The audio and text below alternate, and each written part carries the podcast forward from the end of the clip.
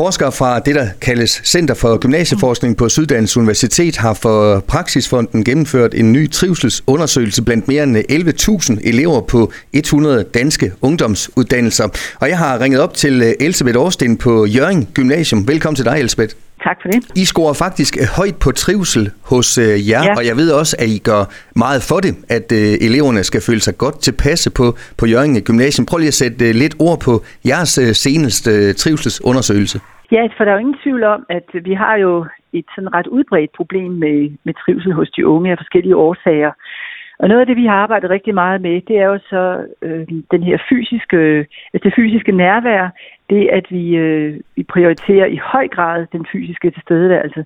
Så vi er ikke nogen af de skoler, der sådan øh, bruger virtuelt, så snart vi kan. Altså vi, øh, vi, vi vil rigtig gerne have et menneskeligt møde i skolehverdagen, og det har vi gode erfaringer med. Og øh, vores øh, seneste trivselsundersøgelse, som er, er den, der er lavet af ministeriet, matcher jo så også det der landstækkende billede, som du citerede fra øh, Center for Gymnasieforsknings seneste undersøgelse. Det øh, er jo også fordi, vi skal jo huske også, at der er jo faktisk rigtig mange, der trives godt. Og når man så gør noget for det, så øh, hjælper det jo også. Altså, vi prøver også at, at støtte på andre måder end simpelthen det at sikre undervisning i, i fagtimerne. Vi sikrer også, at vi i de lærerteams, der er, der har vi indlagt mulighed for at have nogle særlige trivselstimer. Ja, det skal de faktisk alle sammen. Så alle klasser får også nogle trivselstimer, hvor man kan lave noget andet, snakke om noget andet. Sådan, så det er, er del af det at komme godt øh, igennem gymnasiet, at man også får mulighed for at sætte fokus på nogle ting, hvis der er noget, eleverne har brug for at snakke om hvor vi så har decideret de her trivselstimer. Elsbeth, jeres undersøgelse er, er helt frisk. Den er fra november 23, og her ja. svarer 8 ud af 10 faktisk, at de er enten meget glade eller glade for at gå på, på skolen, og blot 1 ud af 100 giver udtryk for, at man ikke føler, at man hører til på skolen. Det er jo, det er jo en meget, meget høj, flot karakter, I får her. Ja, ja det er det, og det, det er rigtig dejligt. Og det er jo også sådan set, øh, det er jo klart, der vil altid være nogen, og, og det kan have forskellige årsager. Det er jo ikke alle sådan igennem livet, det ved vi da også fra vores egen tid. Det er jo ikke alle øh, i ens klasse, hvor man, dengang vi selv gik i skole, hvor man synes, at det var det eneste saliggørende at gå i skole. Mange har gør det jo, fordi at de skal, men um, så det er jo ikke sådan, vi, vi tror, at vi udrydder alt, der har med skoletræthed eller noget at gøre. Men bare det, at man trives, og man er sammen med kammeraterne, og man har gode aktiviteter, det kan godt, det betyder jo, at dem, der måske ellers ville have mistrivet, de forventer det til en trivsel. Og så vil det selvfølgelig, som du siger, den der, der vil være nogle enkelte for hvem det så ikke lykkes. Mm. Men langt de fleste trives altså faktisk godt. Og også i det der møde med at være sammen med kammeraterne og de aktiviteter, der er. Og der prøver vi også at facilitere så mange faciliteter uden for det skemalagte som muligt. Og det er jo også noget af det, der betyder meget for eleverne, at de også mødes på tværs af klasserne, og det er noget af det, vi gør meget ud af. Og Elsbeth, vi har jo ellers hørt uh, masser af undersøgelser hen over de seneste år, som, som du også indledte ja. med at uh, sige, at uh, mange unge trives måske ikke. Kan man også nogle gange uh, få det indtryk, at måske kan skolen også for nogen være et frirum, at det er måske her, man trives bedst nogle gange? Ja, det tror jeg, du har helt ret i. Og så er det også ligesom at få understøttet det. For hvis man kan styrke det, så kan det også være, at det gør de områder uden for skolen bedre. Fordi mm. mange gange så er det noget med trivsel, det er også noget med selvværd, selvtillid der skal der jo arbejdes med at få opbygget selvværd og selvtillid. Det gør man jo tit, når man er fælles om en opgave, og når ikke man sidder alene. Det er jo mange gange fællesskabet. Det er nok det, der giver allermest trivsel, det er, at man er sammen med nogle andre, mærker de andre, og er fælles om, det kan være noget, der er sjovt, det kan være noget, der er udviklende på en anden måde, men det, at man er fælles om noget, det øh, er også det, undersøgelserne viser. CEFO udgav faktisk for et par, altså CEFO, det er Center for øh, Gymnasieforskning, de udgav for mm, ja, kun et lille år siden øh, en bog om fællesskaber og betydningen af det, at man er i fællesskaber. Og det er også noget af det, vi har taget til os, det her med, at eleverne, man skal sikre, at de er i fællesskaber. Altså når de også starter på en ny skole, så skal man sikre, at de har noget, der styrker det, at de ikke er alene.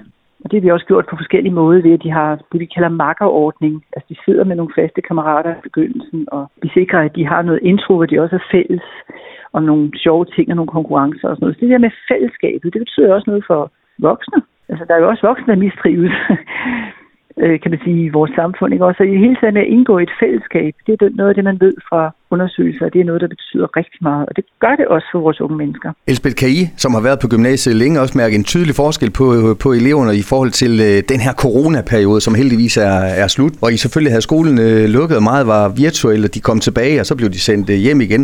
Også i forhold til de arrangementer, I ikke kunne lave dengang. Øh, nu er der jo masser af ting som tulefester, fredagscaféer, idræt og hvad det kunne være. Ja, altså vi er stadigvæk, tror jeg, har lidt corona efterslæb.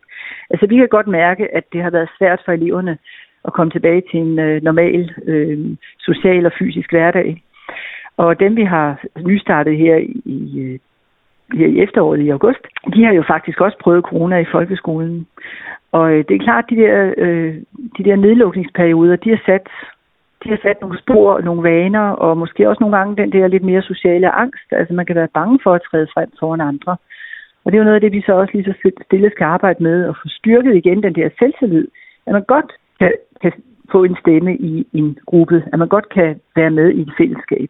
Sådan så alle øh, har, en, har ligesom har den værdi, at man kan indtræde et fællesskab. Og det er også coronaperioden, der viste os, viste os gode ting ved det, at vi kan lave online møder og sådan noget. Men den, for de unge, der er online undervisning jo et isolerende element. Elsbeth, du har været lidt inde på det, at øh, trivsel er selvfølgelig den sociale trivsel, men også den faglige trivsel, og der spiller jeres ja. Øh, lærerstab selvfølgelig også øh, ind øh, i forhold til, at, at de scorer øh, så højt. Ja, vi er jo meget opmærksomme på at blive dygtigere, vil jeg også sige, til at blive opmærksom på de enkelte elever, og om de trives dygtigere til i øh, lærerteamet i klassen, og lige sige, hov, er der lige noget der, vi skal se på? Øh, og jeg tror også, øh, eleverne også, synes jeg efterhånden dygtige til selv at gøre opmærksom på, hvis der er noget, ikke alle selvfølgelig, men der er nogen, der er også nogen, der kan have det, den ansvarlighed at sige, vi synes, der er noget i klassen, vi gerne vil snakke om. Nogle af dem, der så har mod til at sige det, sådan så andre kan blive hjulpet. Altså, der synes jeg også, at vores elever de er gode til at tage ansvar. Og de er rigtig gode til også at øh, gå ind i det, når vi inviterer dem ind til at lave nogle ting, hvor vi jo gør rigtig, rigtig meget. Så er de også gode til at tage ansvar og være med til at organisere. Og det betyder rigtig meget, at der også er den der, de, de elevdrevne aktiviteter, altså hvor det er eleverne, der styrer.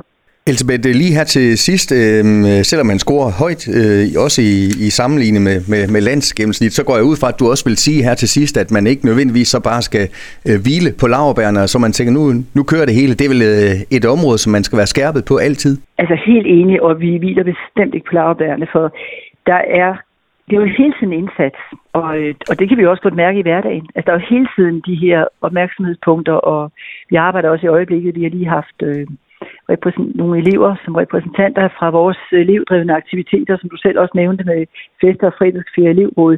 De lige været til en konference i København faktisk, hvor de har været sammen med andre fra Nordjylland, men også andre fra andre skoler i landet, til en konference, som, øh, hvor de har lært noget om, hvordan man kommunikerer og hvordan man øh, dyrker, hvordan man sådan leder projekter i, øh, sådan så eleverne kan komme tilbage med, med nogle kompetencer, de kan dele i deres udvalg og er blevet dygtigere sikkert, og har fået, det mangler jeg lige at høre lidt om, for det var faktisk øh, her fra fredag til søndag i den uge, vi lige er gået ud af. Øhm, så der arrangeres også noget for vores elever, sådan, så de kan blive styrket i det at have elevdrevne aktiviteter. Og vi tror rigtig meget på, at det eleverne går ind i, det er også noget, andre elever synes er spændende. Så det ikke kun er, er lærerne, der skal aktivere. Altså, der er også, det er rigtig godt, når eleverne gerne selv vil styre noget. Så det er også noget, et af vores indsatsområder for dem til at styre mere og mere. Sådan lidt altså fra rektor på Jørgen Gymnasium, Elisabeth Årsten, i en kommentar til den her nye trivselsmåling. Tillykke med den, Elisabeth, og tusind tak, fordi du var med her. Ja, selv tak, og tak. Du har lyttet til en podcast fra Skager FM. Find flere spændende Skager podcast på skagerfm.dk eller der, hvor du henter dine podcasts.